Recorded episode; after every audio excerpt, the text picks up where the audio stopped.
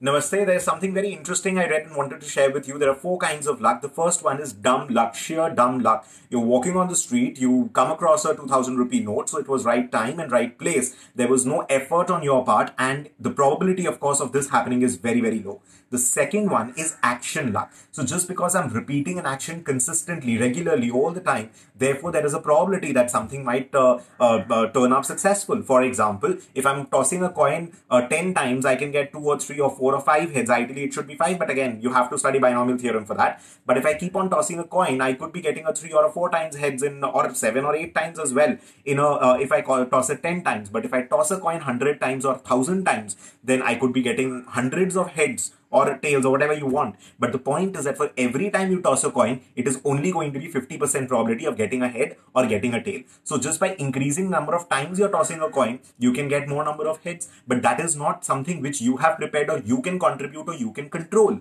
The third kind of luck is going to be your planned luck. That is where, say, for example, a chemistry researcher is uh, in a laboratory and he's mixing acids and uh, liquids and all randomly. Suppose he's mixing anything and everything just uh, the way he feels like. Obviously, the probability of him coming across a good uh, a, uh, uh, a, discovery or something or an invention or something is going discovery is, is going to be much much lower. But the point is if he knows the properties if he has studied very well he has the knowledge he strategizes okay this one should be mixed with this. If i combine this then this is going to work this way. Obviously the probability of that success goes up. The probability of heads was same. It was always 50% you were just increasing the number of times you were tossing. So for a chemistry researcher for example he's not just Uh, mixing randomly he's just mixing thousand times i'm going to be doing different permutation combinations of of different liquids and potions and all. I'm not just randomly combining i'm thinking i'm applying myself. I know okay this one should be at this temperature this one should be combined with this chemical let me do this process and try this. So he's very very well prepared as compared to the random mixing of action. So the first one was the second one was the action luck. This one is a planned luck because you are knowledgeable, you are applying your strategy, and therefore the probability of the success of each outcome becomes very, very high. And the fourth one, very important, which people do not consider or, or, or do not think about that much, is your uh, unique luck. That unique luck is going to come from ethics, values, credibility. Let me explain how.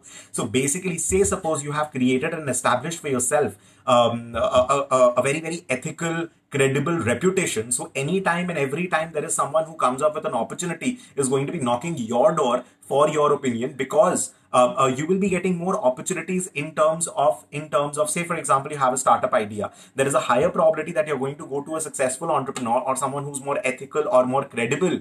And automatically he will have more opportunities coming his way knocking his doors because of the consistent track record that has that he has maintained. So if there is any difficult project for example you're working in an office there is a difficult project or a difficult work that comes your way in your office. Obviously it is going to go to that person who has uh, you know worked harder who has uh, shown more uh, values, who has uh, uh, you know more consistency in his output, who does more research, who thinks, who does not just randomly uh, or mechanically does things, but actually applies himself every time. So obviously he is going to be considered for that particular opportunity. So the opportunities are going to be knocking your door. So you might be considering that to be luck, but actually it is because of your ethics, your values, your hard work, your knowledge, everything combined. That is why you are going to be at the forefront of getting those opportunities. And that is what is your unique luck. So there are four kinds of luck. The first one is dumb luck, where you don't do anything. Second one is action luck. You're just doing everything, but absolutely without applying your brains. The third one is your planned luck where you actually become knowledgeable you try to apply yourself and the fourth one is unique luck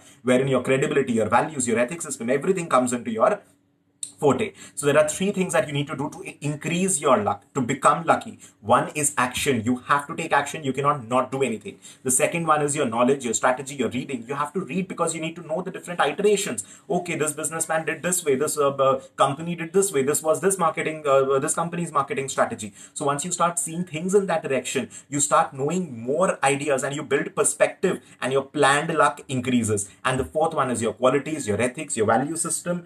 That is going to increase increase your unique luck. So I was reading this book, Jim Collins, Good to Great. So the successful leaders, the good to great leaders actually always uh, uh, you know, uh, valued their luck. They always contributed their success towards, they attributed their success towards luck But the failed leaders, the leaders who actually eventually failed and were only glorified by media, they actually always blamed luck whenever it was their failure and credited themselves when anything went well. But the good to great leaders were actually always crediting luck when things went well, and they always used to uh, uh, uh, take the blame on themselves if anything went wrong.